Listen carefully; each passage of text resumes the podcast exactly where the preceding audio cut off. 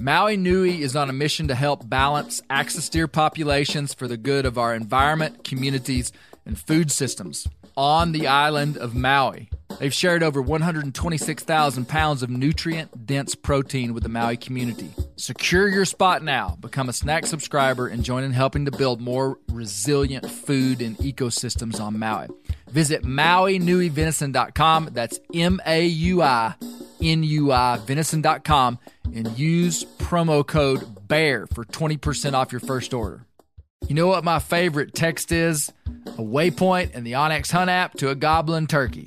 The list on the OnX Hunt app features for chasing turkeys is long, but knowing exact public and private boundaries and land ownership details will help you find more places to hunt, whether that's on public or private. I'll be toting the Hunt app through the spring woods in a few states this year, and I recommend you do the same if you want more turkeys on your table.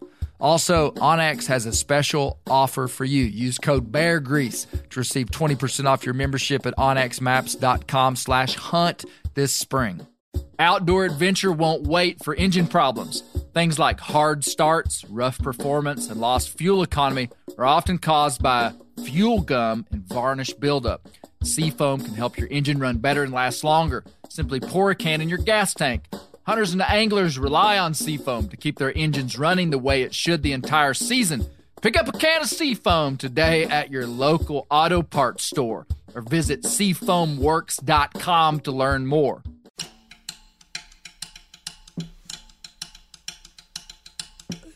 I don't even know how to describe him. Uh, everybody says, you know, you get a deer in a lifetime. This deer is a deer in many lifetimes. On this episode of the Bear Grease Podcast, we're still telling deer stories. We'll hear about Janis Putelis' first whitetail bow kill. We'll hear about the biggest buck Andy Brown ever shot at, which happened to be on Thanksgiving Day. And we'll hear why James Lawrence was late for Christmas dinner in nineteen ninety-eight. This episode has a touch of a holiday theme. We'll hear about a one hundred eighty-eight inch bow kill that happened in the most surprising of circumstances. But most unusual was the story behind the story and the way that two bow hunters met. All in all, we've got four men that left happy with bucks riding in their trucks and four that didn't.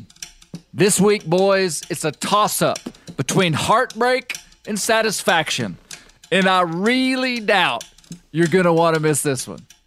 I'm sitting there and I look, and here comes this vehicle up the driveway, and I don't recognize it. And guy gets out, and he uh, he says, you know, he introduces himself. Um, I'd like to talk to you about your deer. And boy, I didn't know how to act.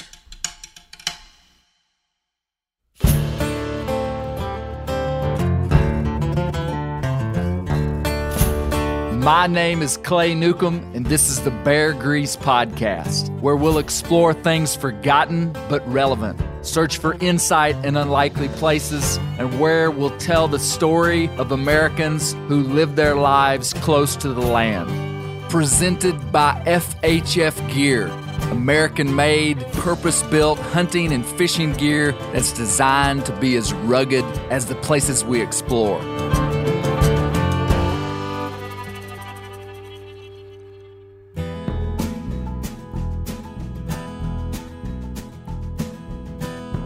It's now the middle of October, and the window of the best hunting of the year across this country is upon us.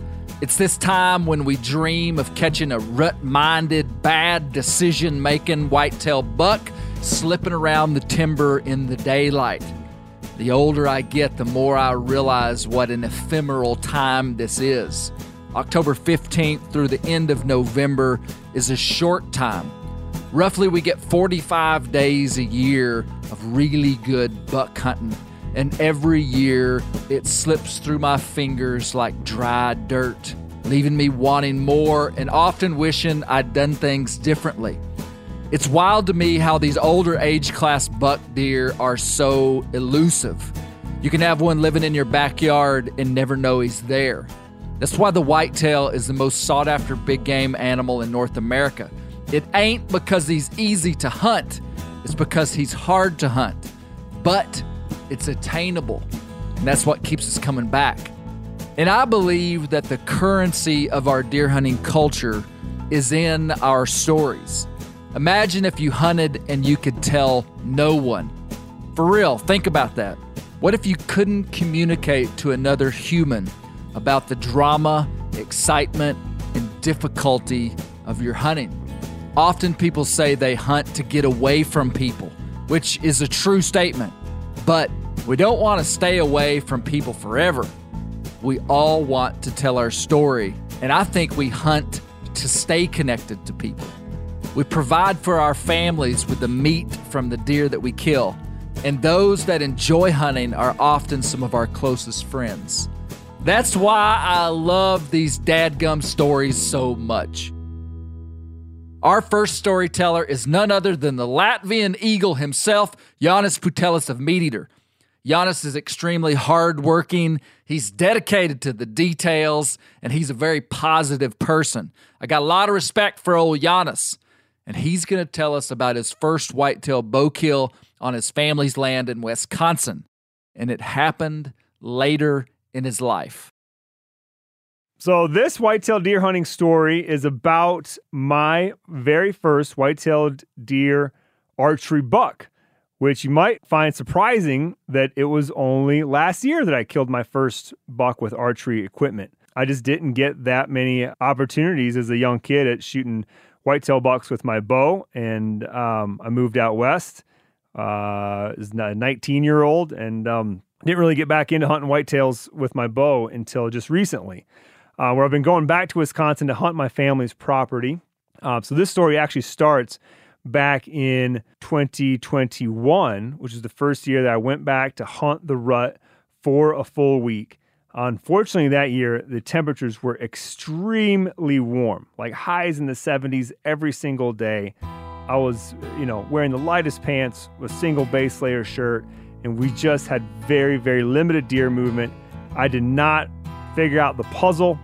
I did not get a shot at a buck. I saw one mature buck on a spot that I call the Oak Flat. And I've always wanted to hunt the Oak Flat since I was a kid. I used to hear about the Oak Flat. So a little more backstory too. I've been hunting this property since I was probably however old you need to be to hunt in Wisconsin, twelve, I think. And prior to that, I used to just go and come and sit in blinds with my dad. So a lot of history there. But again, I had never really put the screws to this uh, property and really try to figure out. But back in twenty twenty-one, I did. I set cameras.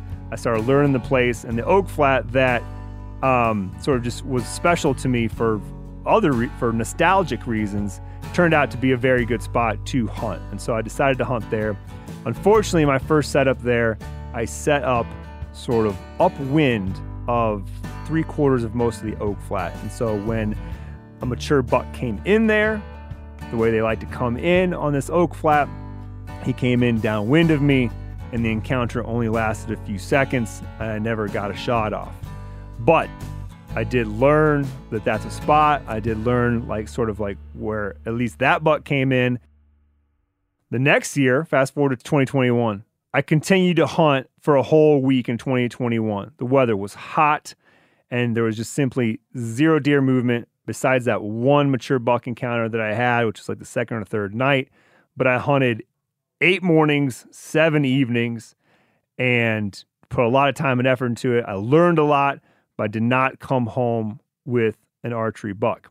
So fast forward to twenty twenty-two, I just like to preface it with what happened in twenty-one because it just feels like it's a continuation almost of one hunt. I didn't necessarily climb up into the same tree, but I was on the same Oak Flat that I spent a lot of time in in twenty twenty-one. But being a person that likes to spend a bunch of time in the woods hunting, it, it felt really natural. It was just a continuation. So the very first day of my hunt in twenty twenty-two, it's much different conditions. It's a high of fifty degrees, probably a low right around freezing. There's like a five to ten mile an hour wind. It's cool. And it's just, it's a prime day for whitetail buck hunting. Um, it's November second. You know, they should be moving. So I see a few deer, small bucks during the day, a, a few does. And I'm self-filming this hunt for an episode of On the Hunt with Janis Putelis, which you can see on the uh, Meat Eater's YouTube channel. This is my first time ever self-filming a hunt, and every time I have one of these deer come through, I'm filming them, but the screen is so small, it's only like a three-inch screen, I can't tell for sure if these deer are in focus. And since like probably my number one job is to make an episode and the number two job is to kill a buck, I need to, I'm really worried that I'm not getting in focus deer footage. So two p m rolls around and it's, this is bothering me. I'm not getting good footage. I'm like, I gotta check a previous clip and, and look closely at the detail and make sure that these deer are in focus. So I start doing that. I go into the playback mode and I'm like watching the most recent deer, the small little buck that had come by me. It was like a little six point, probably his first year with antlers. And I'm watching the clip of this buck that literally walks almost underneath my stand. And in the clip, I'm watching him, and he's walking through the four to six inches of dried oak leaves that are crossing this oak flat. And as he walks, he's crunching the leaves. And at the same time, I think I hear in the environment around me. And I'm like, Was it, did I hear a deer? Or am I hearing the deer in on the camera? So I pause it and I look around, look over my shoulder, don't see anything. So I go back to watching. And again, I'm just trying to figure out if I'm getting in focus coverage of these deer. And I'm playing it again and the same thing happens. I'm watching the deer walk and I hear, I think, man, is that is around me somewhere. And then I'm thinking, then it finally kind of hits me. I'm like, you should not be doing this right now. It's November second, the rut is on. You need to be hunting, not focusing on this camera and what may or may not be in focus. So as soon as I pause that clip again, I hear,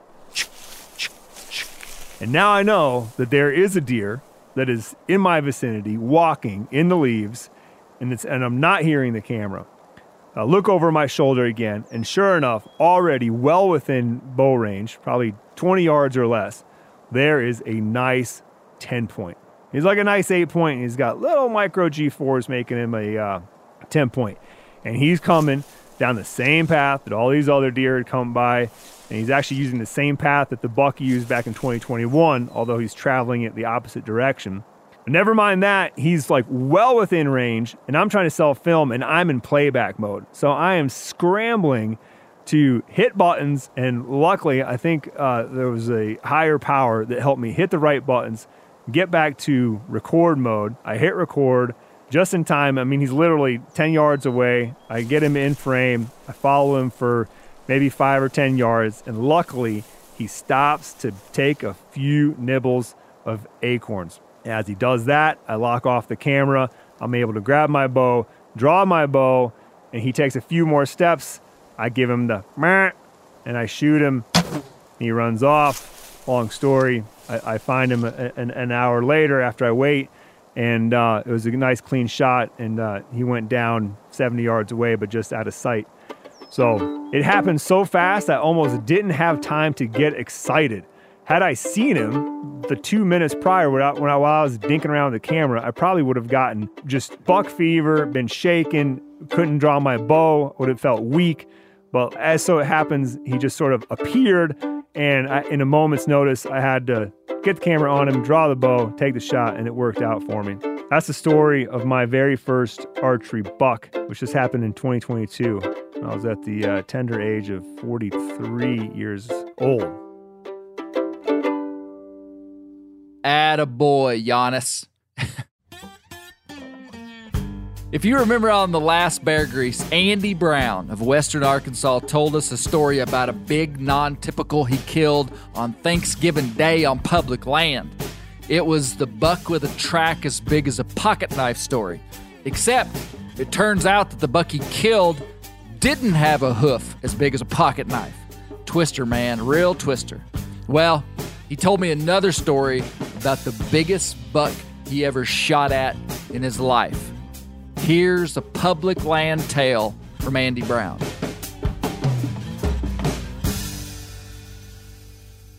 Probably the biggest buck deer that I ever shot at was on Thanksgiving Day. That's been twenty-five years ago, but my family gets together with my sister and her family, and we did for years uh, Thanksgiving Day back in those days. And we had always had a big deer hunt. Of course, my brother-in-law liked to run dogs, and I, I do too, but I'm, you know, I'm the guy that I, I called him the night before, and I said, Doug, I'll be up, I'll be up the creek early, so just turn the dogs loose when they're, I'll be there, you know. And so I went in that morning before daylight and, and uh, walked up the creek, and there's a big bottom that lays between what we call and the main mountain there. I had got up on the side of the, the main mountain where I could watch that bottom.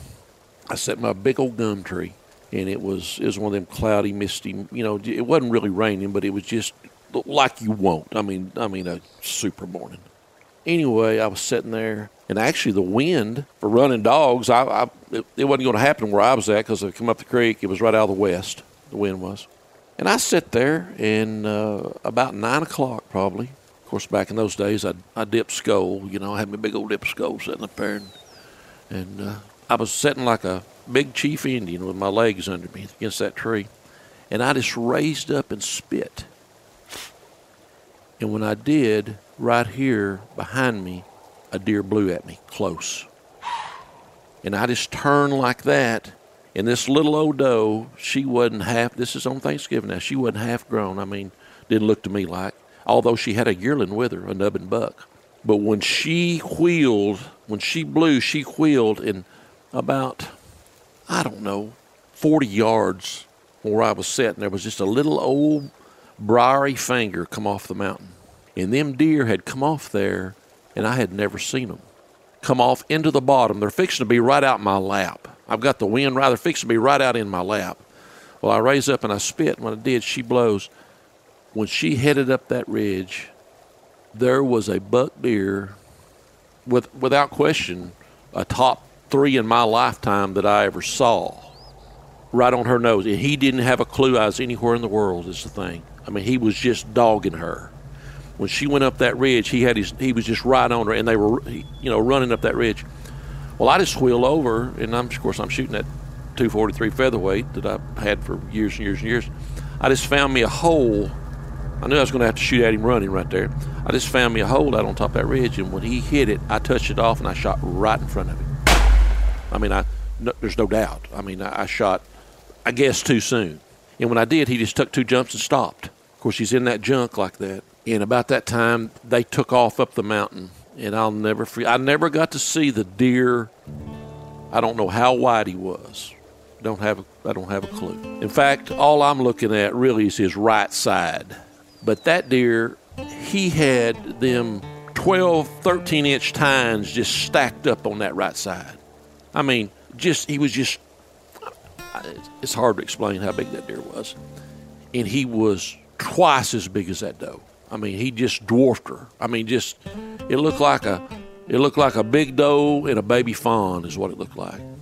And so up the mountain they're going, and I'm trying to get on them. I can't get on them. And about that time I look, and here comes a deer running right at me, coming off the mountain.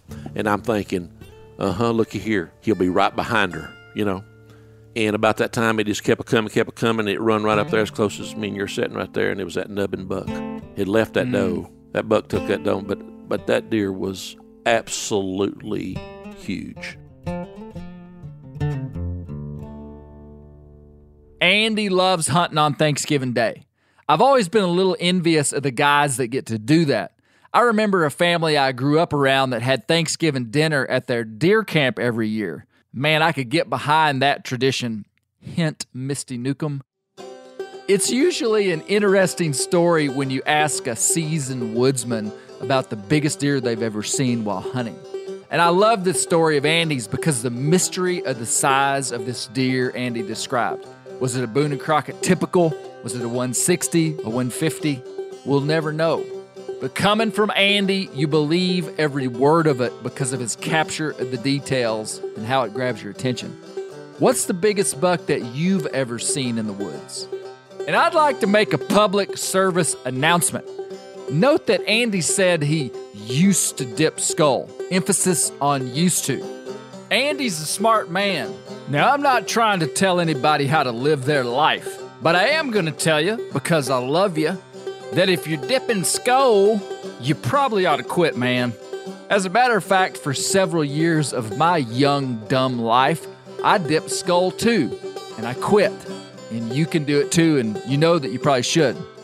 That preachy little segment was not paid for by the Tobacco Lobby of America, but was funded by the voice of reason in your life, this here Bear Grease Podcast. Anyhow, let's get back to our stories. Pay attention here, because this is a hell of a good service. It's called the Wellness Company. Picture this, okay? You wake up, you got a scratchy throat, you're all congested, you got a runny nose, you got a cough, whatever. And you weigh your options, like you tough it out, get sick, take time off work, try to get a doctor's appointment sometime in the next few months, wait two hours at urgent care and sit in a room full of six sick folks, or you open your medical emergency kit. You match your symptoms to the doctor-recommended prescription, and you start on the right meds right away. These medical emergency kits, not a first aid kit, all right? It comes with doctor-prescribed meds to treat over thirty-nine medical issues. So, on hand, strong antibiotics for infections of all types. Plus, a doctor's easy guide so you know exactly what to take and when.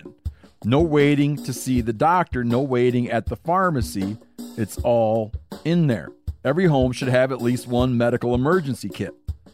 Order yours online in minutes. Your kit will be rushed to your door. Get fifteen percent off at twc dot health slash meat eater, but you got to use the promo code meat eater. That's promo code meat eater, okay, at twc dot health slash meat eater. Montana Knife Company was founded by Josh Smith, one of the world's most experienced master bladesmiths. He's been making knives for thirty years, made in the U S A and manufactured locally in Montana. The knives come with a multi-generational warranty and free sharpening. Designed, tested, and built by hunters, M K C is a hunting knife company first and foremost. They have the sharpest knives out of the box and the easiest knives to sharpen. And that is the dadgum truth. You better be careful with them when you get them. They are sharp. M K C is a fast-growing company. They just hired their fifty-fifth employee and are looking to hire about fifty more in the next year or so. I've carried a lot of these Montana knives, and the one that I like the most is their Speed Goat, which is a lightweight hunting knife, just the right size. M K C knives sell out within minutes of being released, so head over to montana knife company dot com. They have new knives for sale every Thursday at seven p.m. Mountain Standard Time, so check their website and sign up for their text and email alerts. That is the best way to find out when they have knives available. Use code bear grease ten for ten percent off your first order. Montana Knife Company, working knives for working people. We've all seen plenty of gadgets and fads come and go, but here's one product that stood the test of time: Seafoam motor treatment. Lots of hunters and anglers know that Seafoam helps engines run better and last longer. It's really simple. When you pour it in your gas tank, Seafoam cleans harmful fuel deposits that cause engine problems. I'm talking common stuff like hard starts, rough engine performance, or lost fuel economy. Seafoam is an easy way to prevent or overcome these problems. Just pour a can in your gas tank and let it clean your fuel system. You probably know someone who's used a can of Seafoam to get their truck or boat going again. People everywhere rely on Seafoam to keep their trucks, boats, and small engines running the way they should the entire season. Help your engine run better and last longer. Pick up a can of Seafoam today at your local auto parts store, or visit seafoam works dot com to learn more. The next storyteller you've heard before too. Mo Shepard is from Northwest Arkansas, and he's as good a public land mountain deer hunter as they're making these days. Here's Mo's story of the biggest buck he ever encountered while bow hunting. Well, I'm going to tell you a little hunting story. It took place back in, I think it was like two thousand one or two thousand two. Anyway, it took place in the rugged Ozark Mountains of Northwest Arkansas, out on public land. The story started the year before.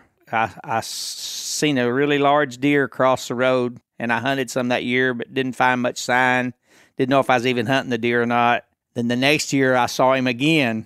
He was crossing the road in the same place of a nighttime in the dark, and so I made it a point to hunt that deer. I hunted him for, I don't know, five or six days on and off through the opening couple of weeks of bow season.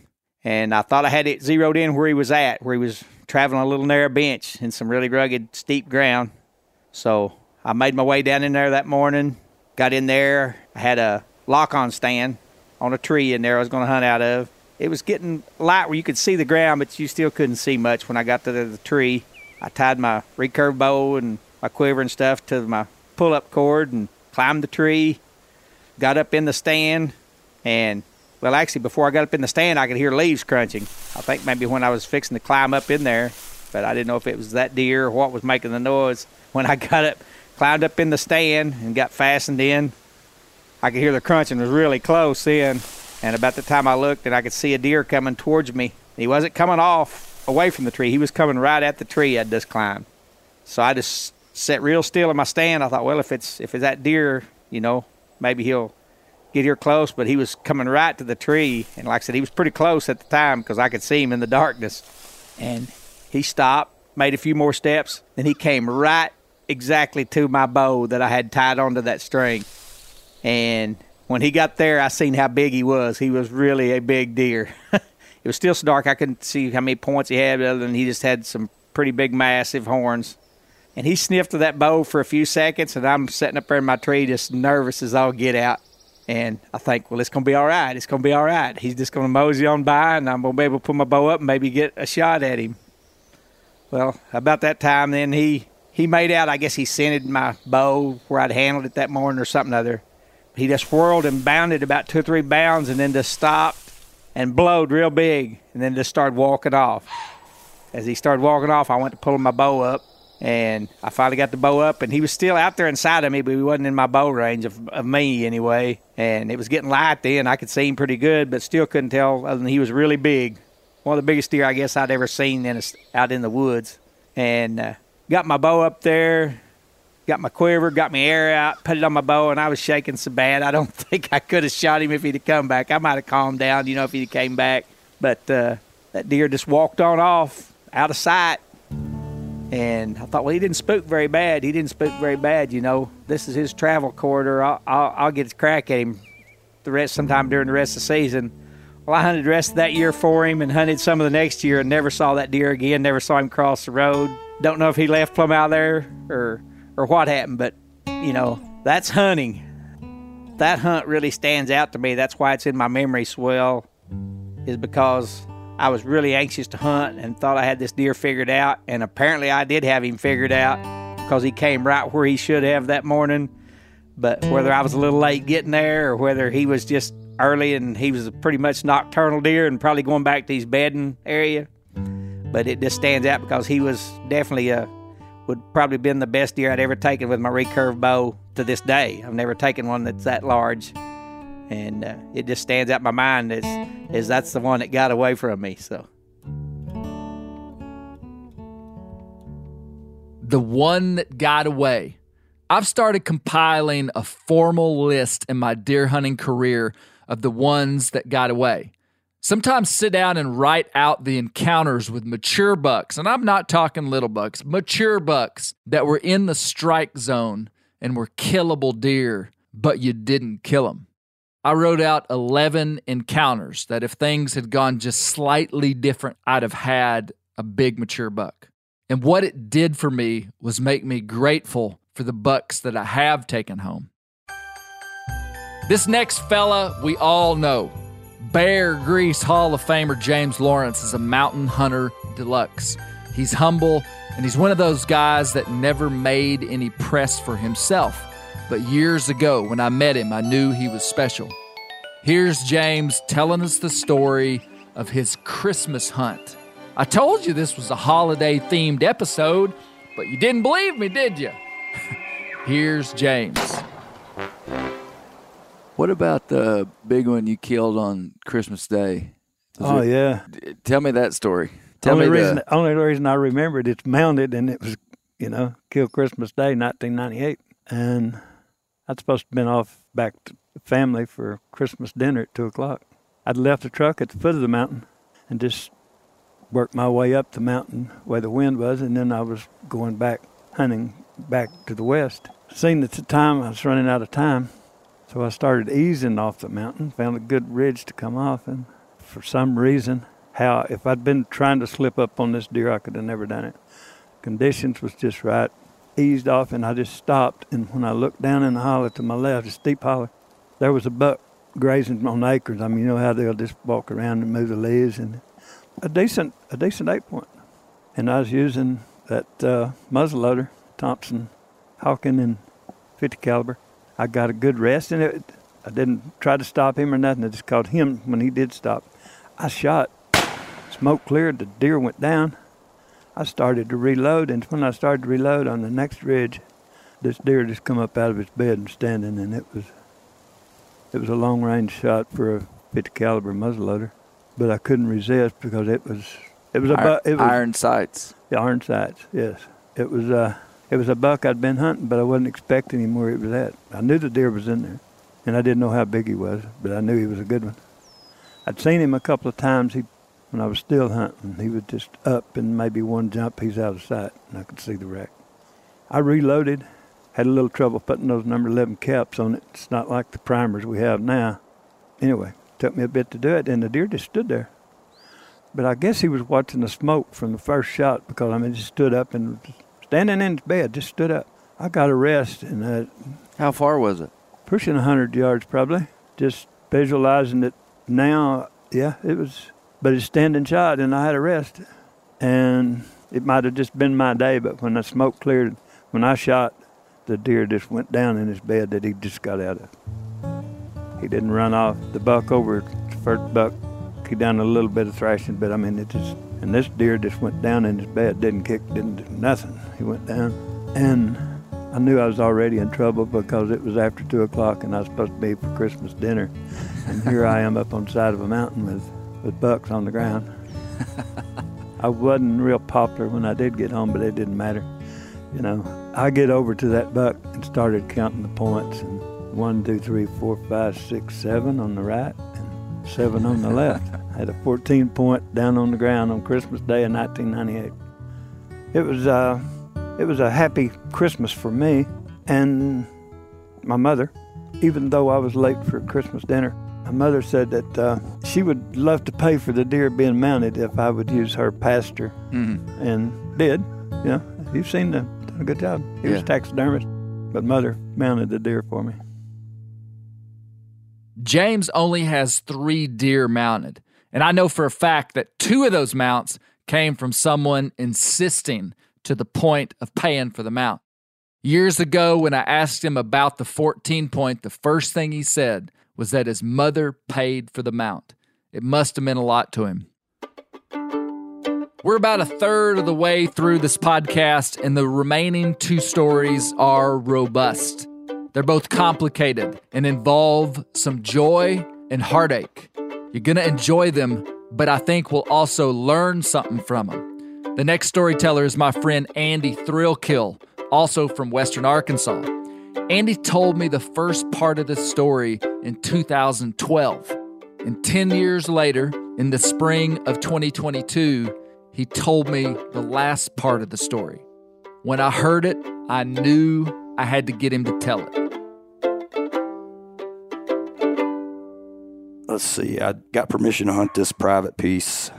Um, it was a hay lease. We had cows at the time. About every evening when we'd go up there to get a bale of hay or something, there'd be just a whole bunch of does. So we knew that there was a bunch of does and it was a good place to hunt. So eventually I ended up asking for permission.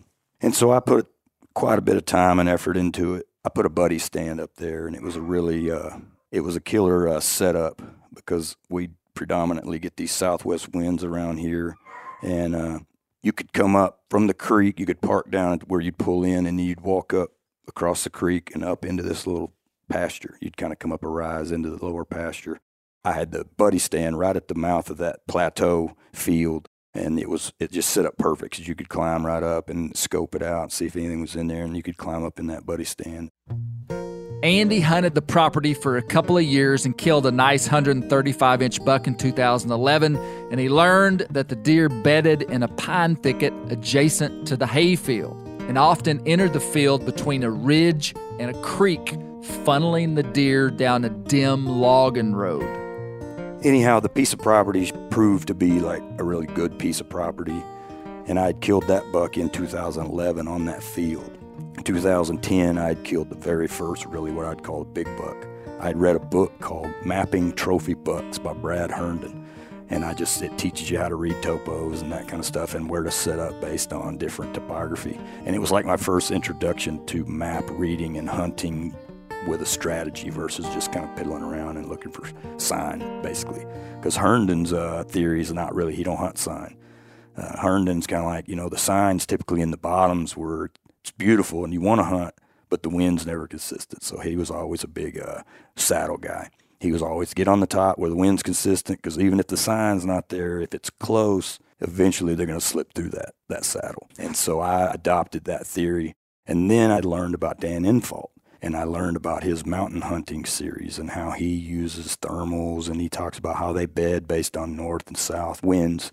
Man, if that wasn't revolutionary, because it was like, you took Brad Herndon's strategy of just use hunting the saddles and that kind of stuff. Well, then you learned when to hunt those saddles based on the wind. Like, because Infalt's theories about, okay, if it's a south wind, then we bet on the north side. Or if it's a north wind, then we bet on the south side. Andy grew up in a hunting family, but it wasn't until he was an adult that he started to study about deer and started becoming successful. And he's become very successful. Lots of Andy's hunting is done on public land, and he's learned how to kill mature bucks.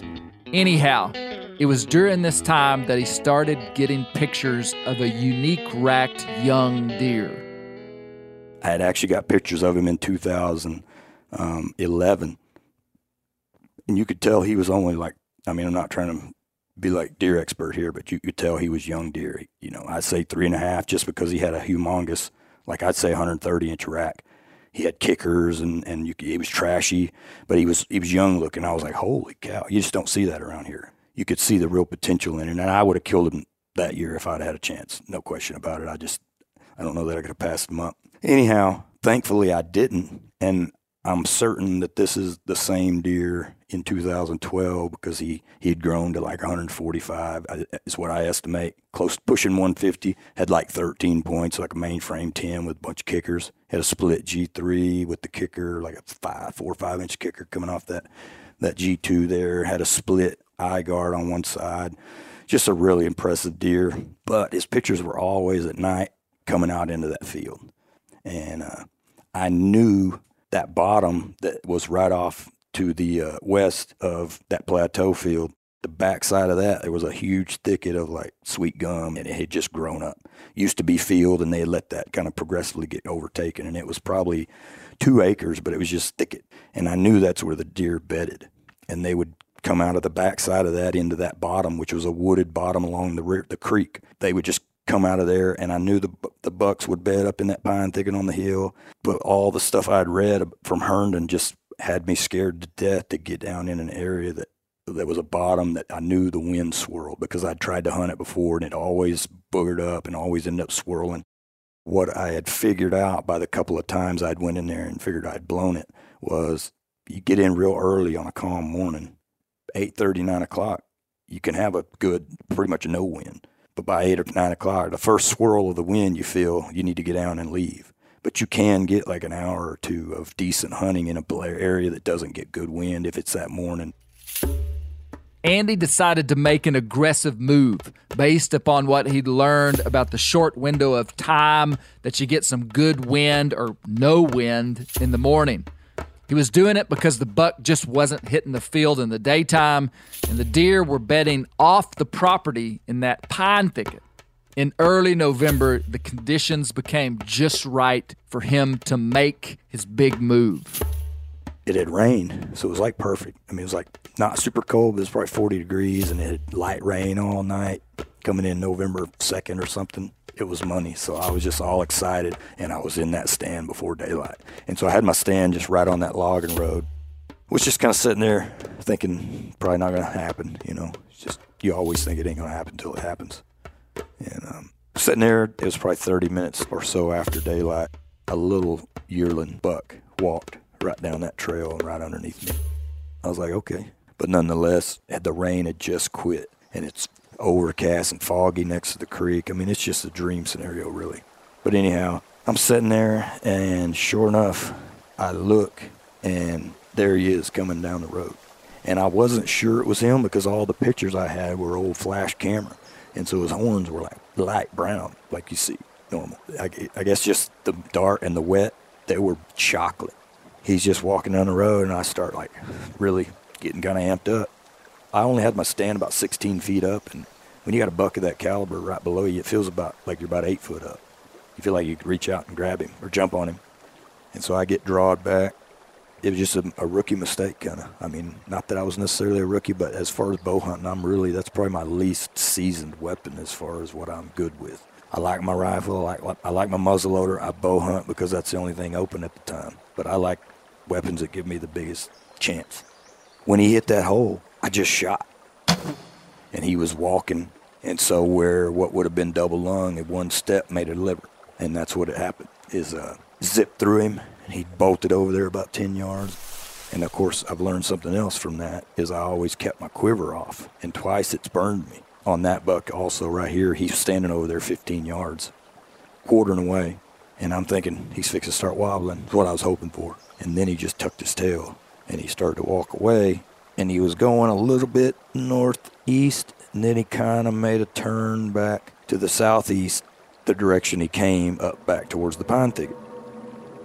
Andy gets down and finds his arrow. He was using a fixed three-blade head, and it's covered in dark blood, which he knows is liver blood. He knows he needs to wait to track the deer, so he calls in some help, and they wait seven hours before they take up the track, which was good. What would you have done in this scenario? I backed out, and the guy I was talking about, Alex, I called him because he's my blood tracker because I'm colorblind. I can't I can't blood trail. I can't see red. And so he trailed it, and his last blood trail showed a hook going back up, even more so than what I visually saw him. And so that was our last blood. And at the time, I had a friend. He had a dog. He brought that dog up and uh, had a G P S collar on it. He didn't he didn't track on a leash. He just put a G P S collar on it like a coon dog, and he would let it run. And he said when it stopped, that's when he found the deer. Got over in the neighbor's pasture, and he looked over around the pond. And so I called the neighbor, went over there, and when I circled that pond, I found looked like intestines, little piece of intestine on the dam of the pond. And I was certain that that bucket somehow got in there. I don't know what I was thinking, but I donned a wetsuit. I borrowed a buddy's wetsuit, and I got out there. Ended up being like chest deep, and I just walked around, and it was spring clear. You could see the bottom. He was in the kayak, and I was in a wetsuit. We were paddling around that pond looking for that deer. We never found it, and I walked all them thickets up and down the creeks, and I kept looking for years, for years. I mean, years I hunted and just would walk them ravines and think, I'm going to stumble across this thing. They couldn't find the buck. Andy put in massive amounts of effort, grid searching. He used a tracking dog. He swam a pond in a wetsuit. But like a vapor, the deer vanished. To this day, Andy knows that if he had grunt stopped the deer, he'd have made a good shot. What mistake have you made in the deer woods that you wish you could redo? Uh, anyway, yeah, that was November two thousand twelve, and I went through ten years of just like heartbreak, and just be driving down the road and be thinking, just, eh, just be thinking in my head, that's all it took. Like, that's all I lacked. That was it. That was what stood between me and, and killing that deer, because if I would have stopped that deer, I would have made a good shot. It was a chip shot. But uh, I, I can't make five-yard walking shots. I don't even want to try it. Sure, I can if I had to, but you're going to screw up half of them, at least, probably more than that. So I just, uh, that taught me a lesson that day. I, I do not take a walking shot. I won't do it. So ten years later, April twenty twenty-two, me and my boy, I think it was the youth turkey hunt, and we had decided, I took him up to that farm. There was always usually a couple of turkeys that would run around there. And uh, so we went up there, didn't have any luck that morning. And we walked the creek. We got on the creek and just started playing around, picking up rocks and kicking around. Got way off pretty far away from the uh, our truck. And I said, well, let's just let's just cut over this hill right here. I cut across there. When I did, that's when I stumbled across the deer that I'd shot November two thousand twelve. And I thought at the time, as I saw, ooh, somebody's sick. Somebody's sick over that deer. And uh, turns out I was sick over that deer for the last ten years. And uh, sure enough, as I walked up on it, the deer that I had shot in two thousand twelve had a, a distinct amount of kickers. He had like a four-inch kicker that came off the G two, the left G two. He had a split uh, G three on the left antler, had a hooked eye guard on the right side, and it had remnants of all that. It had the uh, the squirrels had chewed off a significant amount of it, but enough intact that you could tell all of those different characteristics were undeniable. So we grabbed that deer, and I just I sat there in awe. And as we were walking out, or my son said, uh, he said, "Hey, Dad, that's a, that's the ten-year track." And I just thought, that's exactly what that is. That was a ten-year track job right there. We've been looking for that deer a long time. Uh, the deer ended up being, I, I pull up my Onyx, and I did a straight line from my tree stand to where I found the deer, and it ended up being about two hundred seventy yards. And uh, he had went back right approximately where I thought he went back. One of the reasons we never found him is just the fact that the dog had went a different direction, that it all came kind of focused our energy that direction, because we're thinking he's surely going to find it. And I, there's no really, it's not his fault that he didn't. There's a million different factors, including it was over twenty-four hours when he finally came up. You hate to hear a story of a wounded buck getting away. This isn't good. But in telling it, we can learn a bunch of stuff. The moral of the story was don't shoot a walking deer, but grunt stop them. Secondly, in the excitement of the track job, there were areas that they overlooked when grid searching, but it wasn't for lack of trying. And the partial intestine on the bank of the pond is still a mystery. Perhaps it was the remnants of a hawk kill. Who knows? But it didn't have anything to do with the buck. I think sometimes we're so desperate to find a clue, we can make one out of something that isn't. I know I've done that. And for the record, Andy didn't want to make it sound like he was blaming the dog for not finding the deer. The old pooch did the best he could with a very tough track, and Andy was grateful for his buddy that drove so far to come and help him track. But they did put too much stock in the direction the dog went, which was the total wrong direction. Surprisingly, the rack is in decent shape for it laying on the forest floor for ten years.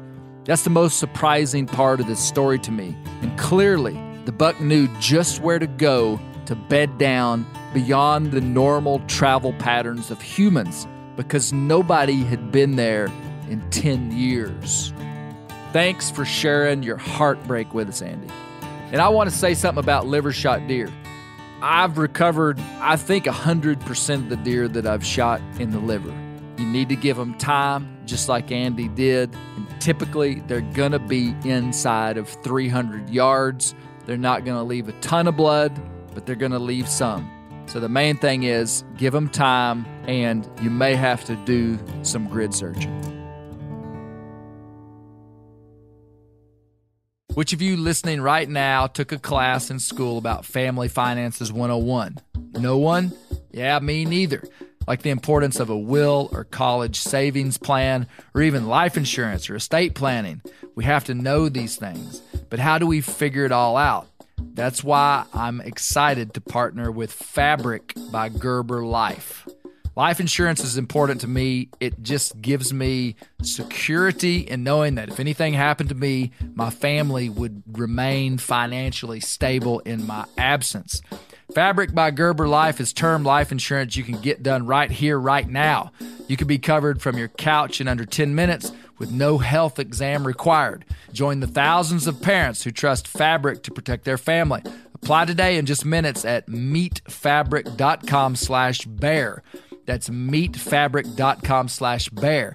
M E E T, fabric.com slash bear. Policies issued by Western Southern Life Assurance Company. Not available in certain states. Prices subject to underwriting and health questions. Pay attention here, because this is a hell of a good service. It's called the Wellness Company. Picture this, okay? You wake up, you got a scratchy throat, you're all congested, you got a runny nose, you got a cough, whatever. And you weigh your options, like you tough it out, get sick, take time off work, Try to get a doctor's appointment sometime in the next few months. Wait two hours at urgent care and sit in a room full of six sick folks. Or you open your medical emergency kit. You match your symptoms to the doctor-recommended prescription, and you start on the right meds right away. These medical emergency kits, not a first aid kit, all right? It comes with doctor-prescribed meds to treat over thirty-nine medical issues. So, on hand, strong antibiotics for infections of all types. Plus, a doctor's easy guide so you know exactly what to take and when. No waiting to see the doctor, no waiting at the pharmacy. It's all in there. Every home should have at least one medical emergency kit. Order yours online in minutes. Your kit will be rushed to your door. Get fifteen percent off at twc dot health slash meat eater, but you got to use the promo code meat eater. That's promo code meat eater, okay, at twc dot health slash meat eater. Montana Knife Company was founded by Josh Smith, one of the world's most experienced master bladesmiths. He's been making knives for thirty years. Made in the U S A and manufactured locally in Montana. The knives come with a multi-generational warranty and free sharpening. Designed, tested, and built by hunters, M K C is a hunting knife company first and foremost. They have the sharpest knives out of the box and the easiest knives to sharpen. And that is the dadgum truth. You better be careful with them when you get them. They are sharp. M K C is a fast-growing company. They just hired their fifty-fifth employee and are looking to hire about fifty more in the next year or so. I've carried a lot of these Montana knives, and the one that I like the most is their Speed Goat, which is a lightweight hunting knife, just the right size. M K C knives sell out within minutes of being released. So head over to montana knife company dot com. They have new knives for sale every Thursday at seven p.m. Mountain Standard Time. So check their website and sign up for their text and email alerts. That is the best way to find out when they have knives available. Use code bear grease ten for ten percent off your first order. Montana Knife Company, working knives for working people. Our final story exemplifies a truth as old as time, and it's that there are always two sides to any story, and the perspective of the other side is often hard to understand unless you put yourself in their shoes and actually listen. The next storyteller is named Harvey Rainbolt. Originally from North Louisiana, he moved to Northwest Arkansas in two thousand eleven. Harvey's going to tell about his hunt for a world-class whitetail. But we'll get the rare opportunity to hear the other side of a story from another hunter that Harvey didn't know existed. Here's Harvey Rainbolt. I grew up in a in a house that if you didn't kill it, catch it, or grow it, you just about didn't eat. My dad was probably one of the best outdoor sportsmen that I know, all around, fishing, hunting. He was really amazing, and he taught me a lot. We grew up in a small community that everybody knew each other. And when you do that, sports, hunting, fishing is all competitive. That would translate easily over into our deer camp. And also at deer camp, we would always have magazines that had these just enormous deer in there. You know, and when I grew up in South Arkansas and North Louisiana, you did not see deer like that. You're sitting there looking at one sixty, one eighty, two hundred inch deer in these magazines, and you're a kid, and you're like, wow. And it never failed. There would always be somebody that would come by and say, hmm, I don't think you could hold it together if one like that walked out. And that stuck in my head for years. Well, life throws you a curveball. two thousand ten, I leave South Arkansas and I move to Northwest Arkansas. Now I left pine fields and thickets and moved into an area that had mountains and ridges and oak trees and terrain I had never hunted, so I was definitely out of my element.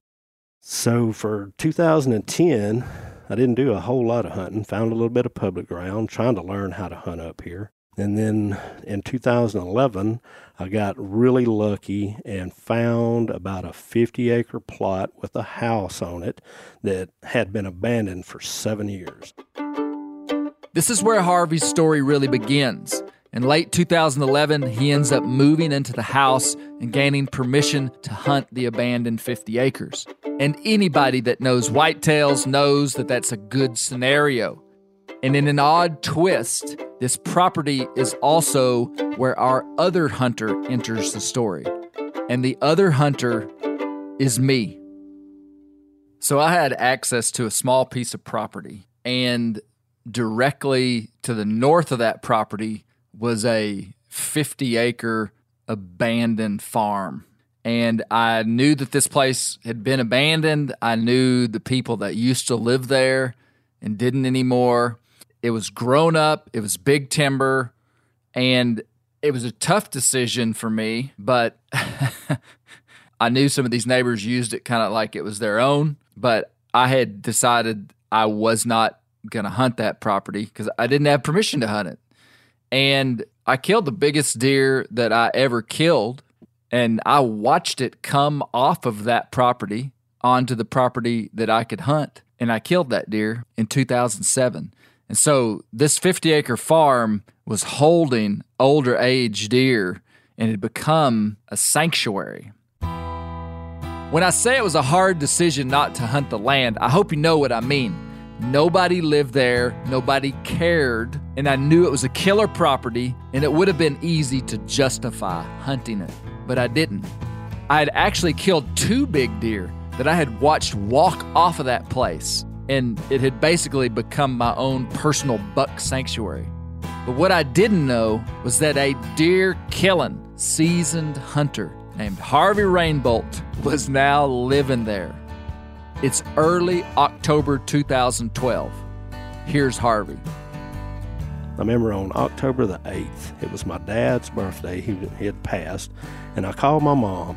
And she asked me, she said, you know, have you even been hunting? I said, no. She said, well, your dad would be really disappointed. And I said, yeah, you're right. So the next day I get up and it's beautiful. It was like ten years ago to almost today. It was the ninth. Today's what, the eleventh. It was a day just like this. It was beautiful. It was a little bit warm, but the trees had done started turning.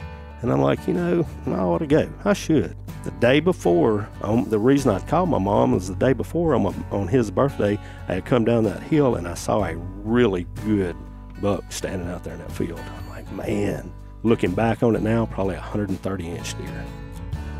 So the next day, long story, I go and get my, my hunting license. Hadn't even bought them. So I go to Walmart, and I'm standing there talking to the guy.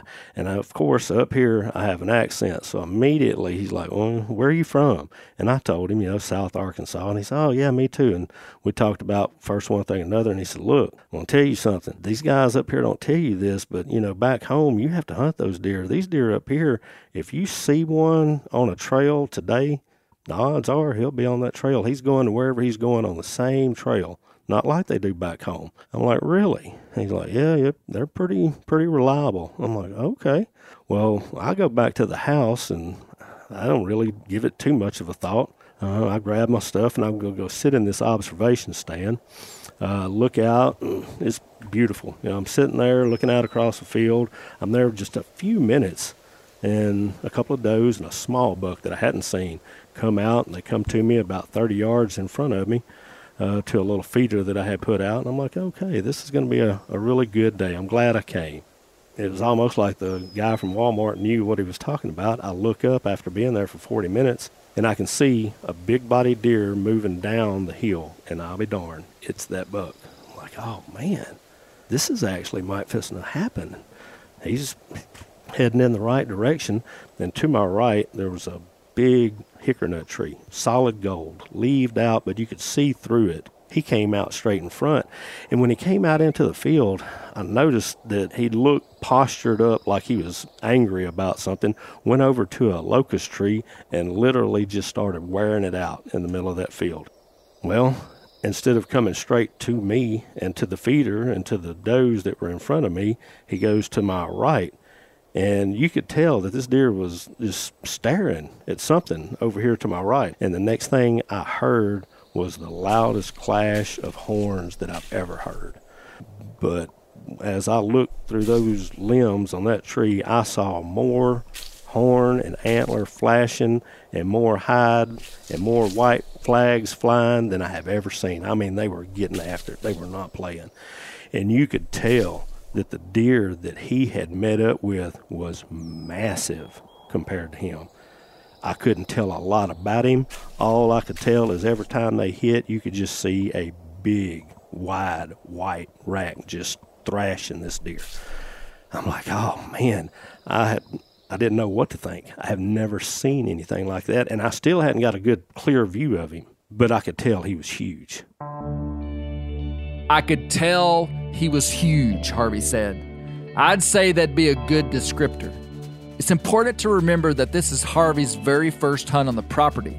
That's kind of mind-blowing to me and the wildest part of this story, and what he wouldn't have known as he saw glimpses of the wide white rack buck was that the bow hunter just south of him knew every point and nuance of that deer's rack, but not because he'd ever seen him with his own eyes.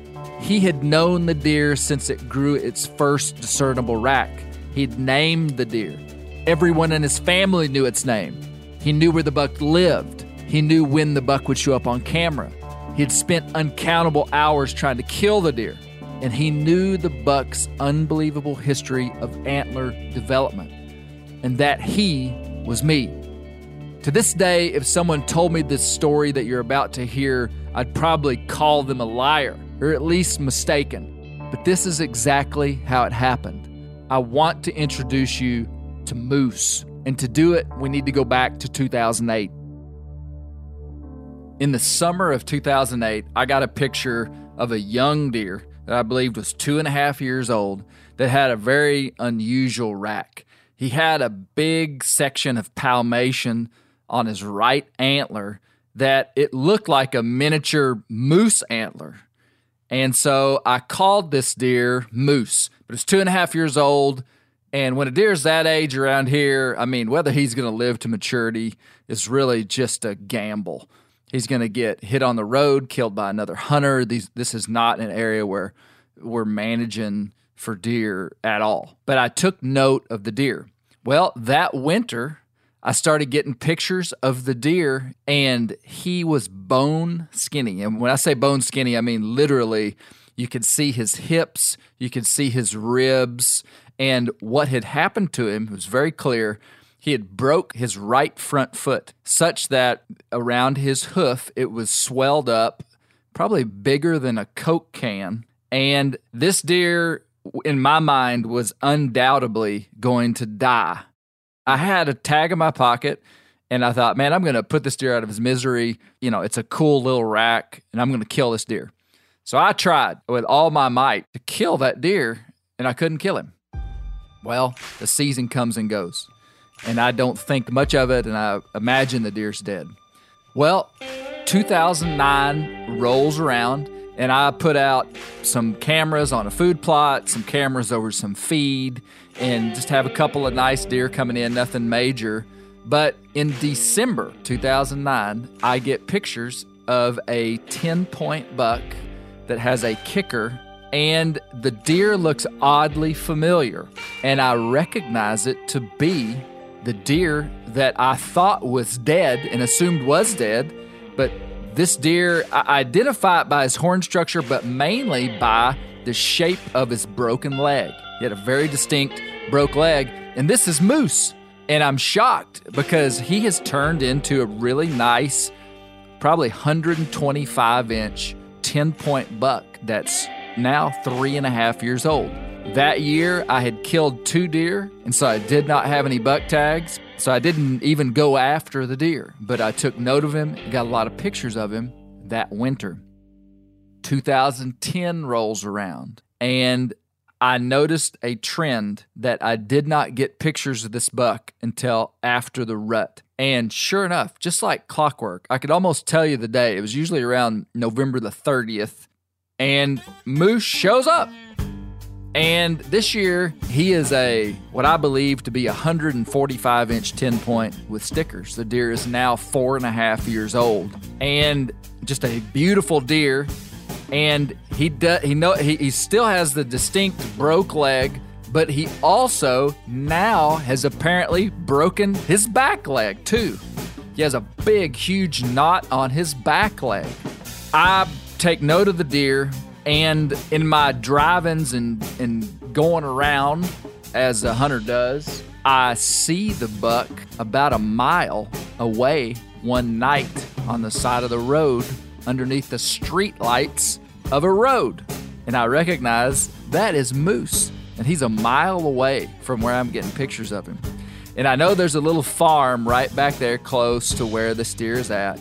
And I just know that that deer is on the farm. So I go and I write a letter to the landowner. I just looked up the guy. It was before I had on, well, before OnX was around. I looked up the guy's address, his name, sent him a letter, introduced myself, and told him that I was after a specific deer that I believed was on his property, and I'd like to bow hunt. I just laid it all out for him. I sent it to him. Didn't get a response, and so a week later, I end up going to this man's house and going to his door, introducing myself. I'm the guy that sent you the letter. And he he agrees to let me hunt his property. And I end up becoming good friends with this family. So late in two thousand ten, I start now have two data points of where this buck is. And I start hunting him down on this other farm a mile away. And I start getting pictures of the deer on that place almost immediately. In Arkansas, we can hunt deer until the end of February. And by now it's January.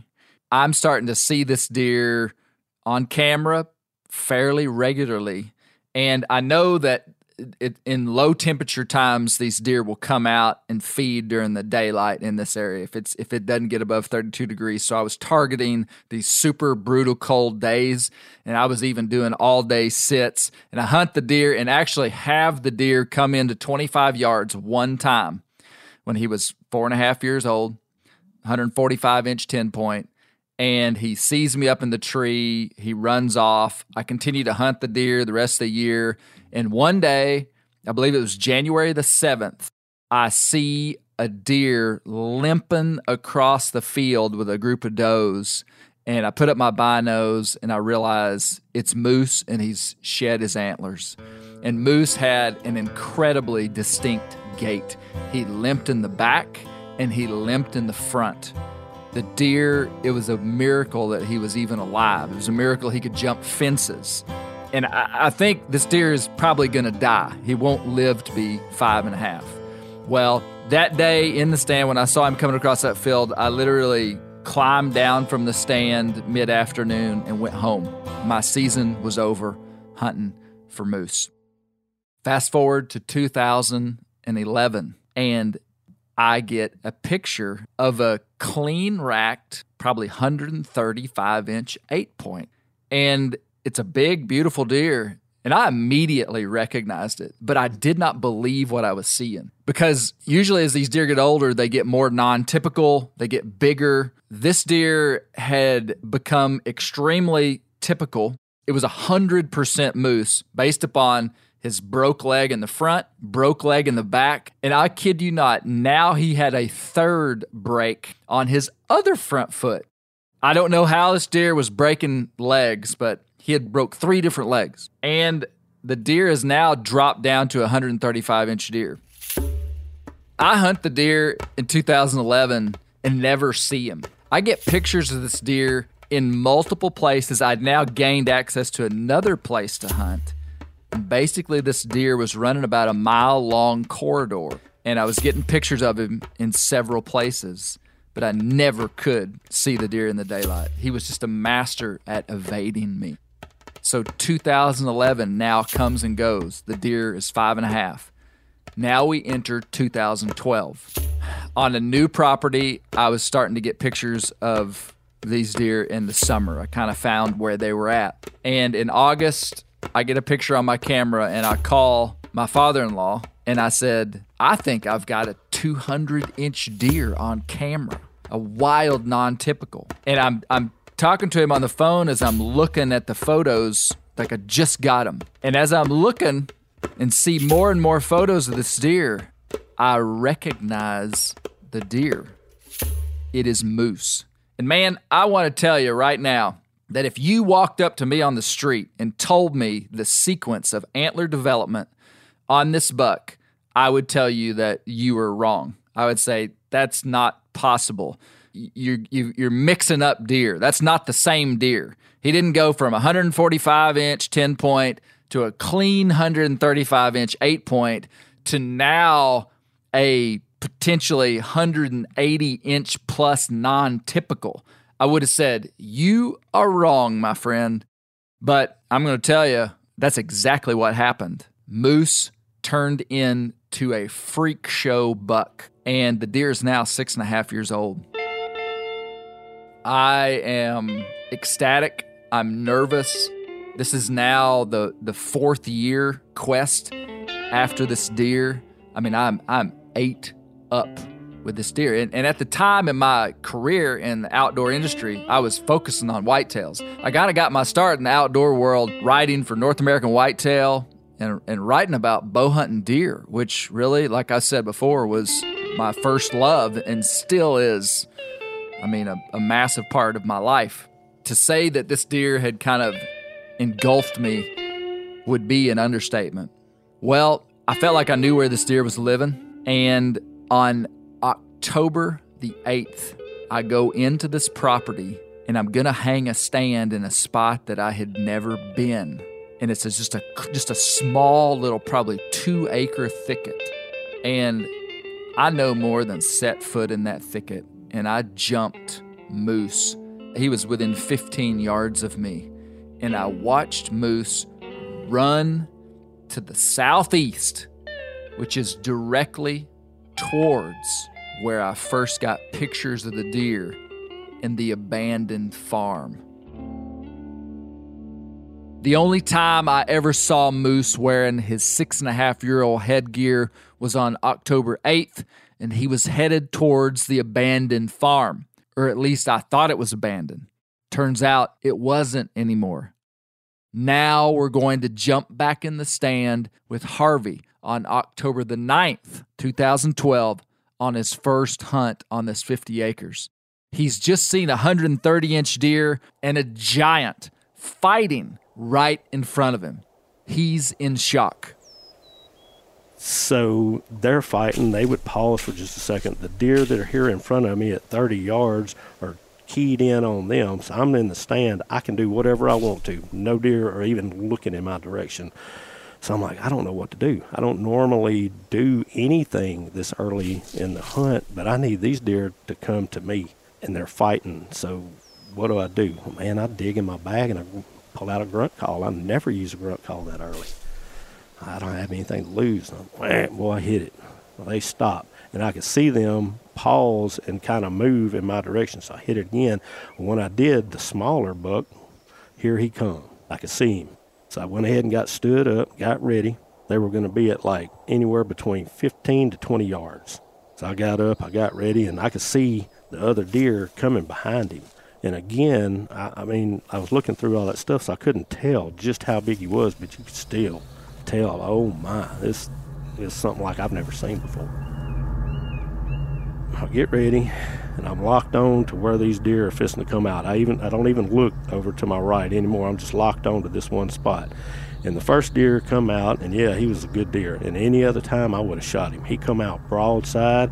He looked away from me and towards the does. It was perfect. There he was. And all I'm thinking is that other one is fitting to do the same thing. Well, I was so buried into it when this deer walked towards the other one. He had his head going away from me, and the big deer came out. I was already drawn back, and he was almost facing dead towards me, and I'm at full draw, and I done been holding it for a minute, and I have one choice. I have to either shoot this deer, or I have to let down. One, something is fisting to give, and he's fisting to be gone. I know for a fact that's the first and only shot that I have ever taken on a deer that was full frontal like that, and all I could think of was that little twist of hair right there at the base. that's my aiming point. That's where it has to be. So I just buried it in there and let it go. And when I let it go, the deer reared back like a horse would and twisted and turned to the right and stopped for just a second. And I thought I had missed. Now, the grass was waist, chest high out there, and, and then I see him walk back the way he came from. And I could see his tail wing every once in a while. See it rings one time. Oh, dang. I've wondered before where I was at the instant that Moose got shot. At the time, I was running a landscape company, so I was probably working. In the grand scheme of life, killing or not killing a deer isn't a big deal. But on a micro level, and in my world, this was a big deal. Honestly, it was too big of a deal. And my four-year quest had just come to an abrupt stop, and I didn't even know it. So I followed a little bit of blood through all that and, and got to the edge, and I'm starting to see a little bit more blood, and I look up there, and there's this deer about, I don't know, twenty, thirty yards inside the wood, butted up against this big moss-covered rock bluff, and it just, to see him laying there, it was unbelievable.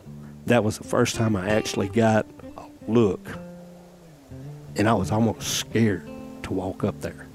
I'm like, man, I've, you know, I've never seen anything like that. So I stayed there for a while, you know, uh, excuse me. Talked to Dad for a minute.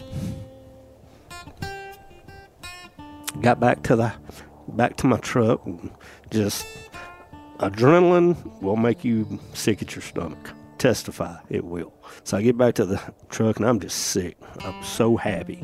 It was pandemonium, absolute pandemonium. None of us ever seen a deer like that, and it's still at the moment it, it it's overwhelming when you do something like that and you answer a lifelong question, you know, and it did. In that moment, it dawned on me, bud, you just answered your question.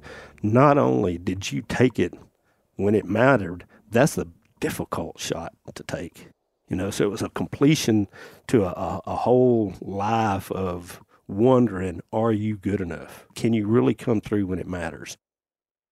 The deer would end up gross scoring one hundred eighty-eight and three-eighths inches with thirty-three scorable points and many points that were under an inch that didn't count. I think you can hear it in Harvey's voice. He knew what he'd done and how special this deer was. He'd been waiting his whole life for this moment. Overall, the deer had thirty-three scorable points. I don't even know how to describe him. Uh, everybody says, you know, you get a deer in a lifetime. This deer is a deer in many lifetimes. If you took, I guess, maybe a, a, a mainframe eight point that was, I'd say, nineteen to twenty inches wide, gave that rascal some ten or twelve inch brow tines that forked up at the top, and then take all of his G twos and put stickers all over the ones on his left side. I think there were five huge stickers that looked like a, more like a turkey foot or something that came off of his G two on his left side. He was actually uh, a really, uh, he was skinny. It was, we get him there, we get him cleaned. The deer had three of his legs had been broken. One of them had been broken in two separate places. And I don't mean just snapped a little bit, I mean massive.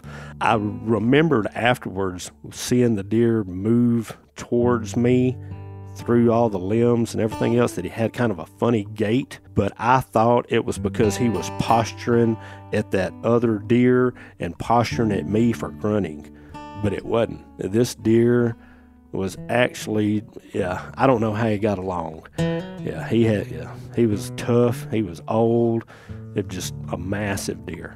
And after it, I get him up to the house and we're looking at this, and I can't help but think, man, you know, I wonder if anybody else around here knows that anything like this even exists around here.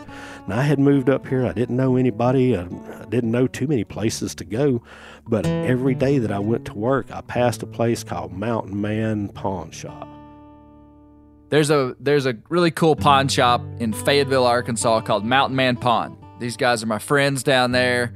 And about the probably the thirteenth of October, I pull into Mountain Man just randomly, and they put pictures up of all the bucks that have been entered into the big buck contest. And I walk in there, and I'm kind of just perusing the leaderboard, and there's not very many deer there yet because it's early October. Most of the deer hadn't been killed.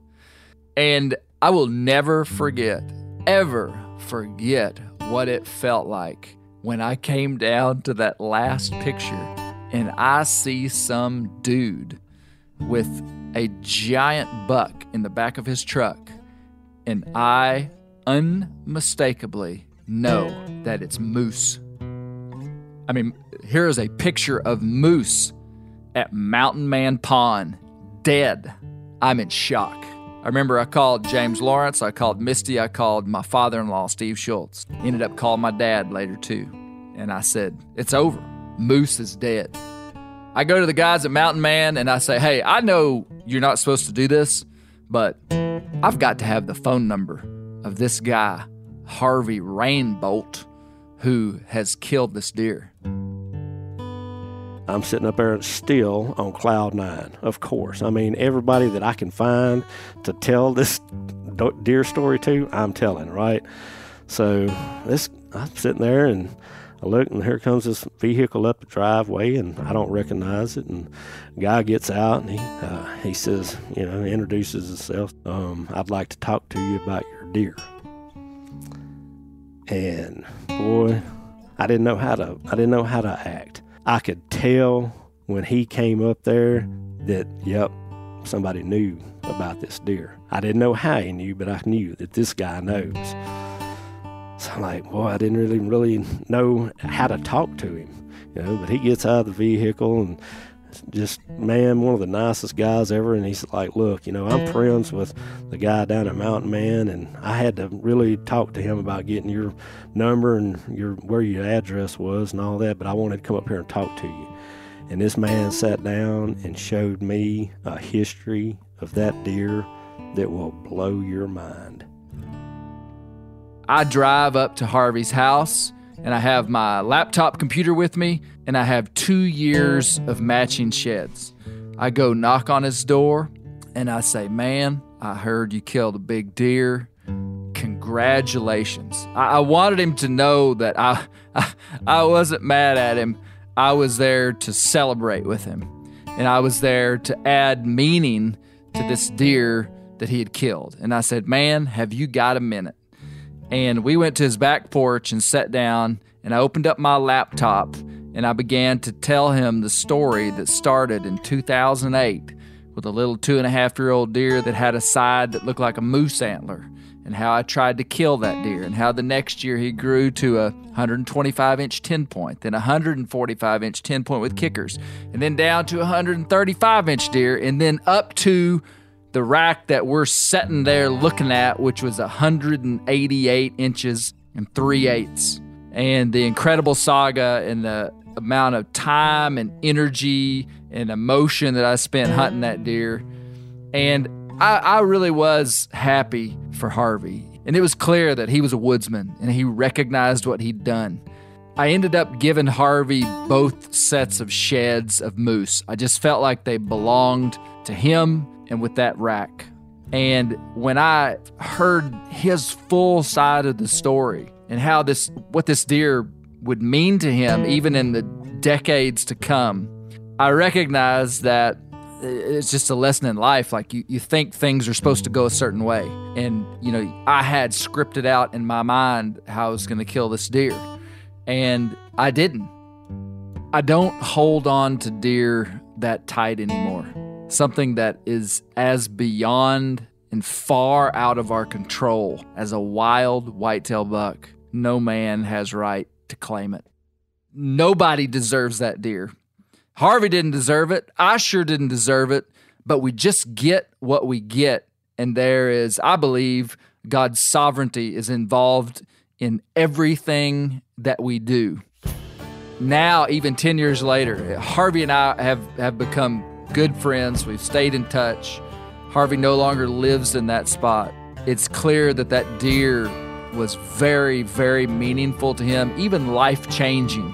And to this day, he and I both celebrate that we both got to hunt for a big buck deer named Moose, and we absolutely love it.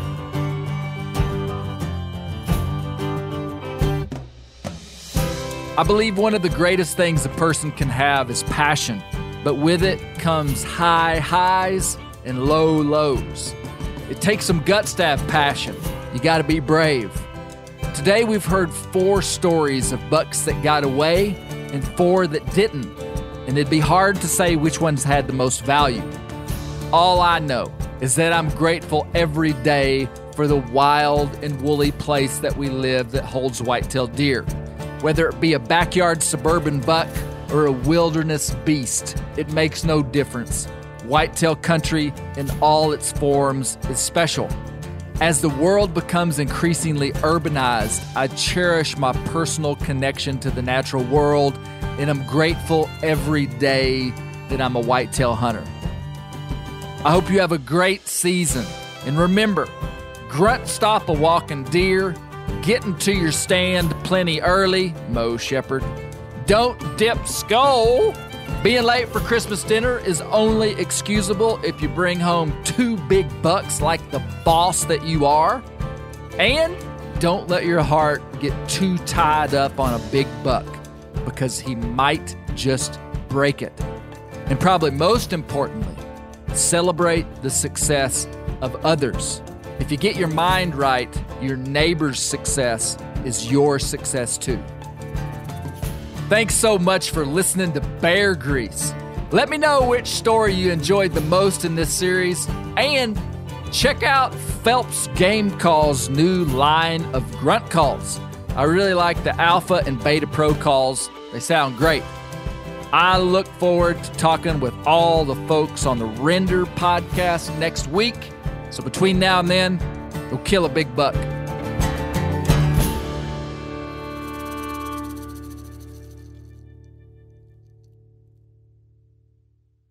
Maui Nui is on a mission to help balance axis deer populations for the good of our environment, communities, and food systems on the island of Maui. They've shared over one hundred twenty-six thousand pounds of nutrient-dense protein with the Maui community. Secure your spot now. Become a snack subscriber and join in helping to build more resilient food and ecosystems on Maui. Visit Maui Nui Venison dot com. That's M A U I N U I Venison dot com and use promo code BEAR for twenty percent off your first order. This show is sponsored in part by BetterHelp. Around New Year's, we get obsessed with how to change ourselves instead of just expanding on what we've already done right. Maybe you finally organized one part of your space and you want to tackle another. Or maybe you're taking your supplements every morning and now you actually want to eat breakfast. In the last year, I've been more diligent about going to the gym on a regimented schedule, and it's made a lot of difference in my life. Therapy helps you find your strengths so that you can ditch the extreme resolutions and make changes that really stick. Therapy is helpful for learning positive coping skills and how to set boundaries. It empowers you to be the best version of yourself. It isn't just for those who've experienced major trauma. If you're thinking about starting therapy, give BetterHelp a try. It's entirely online, designed to be convenient, flexible, and suited to your schedule. Just fill out a brief questionnaire to get matched with a licensed therapist, and switch therapists at any time for no additional charge. Celebrate the progress you've already made. Visit BetterHelp.com slash grease today to get ten percent off your first month. That's BetterHelp.com slash grease.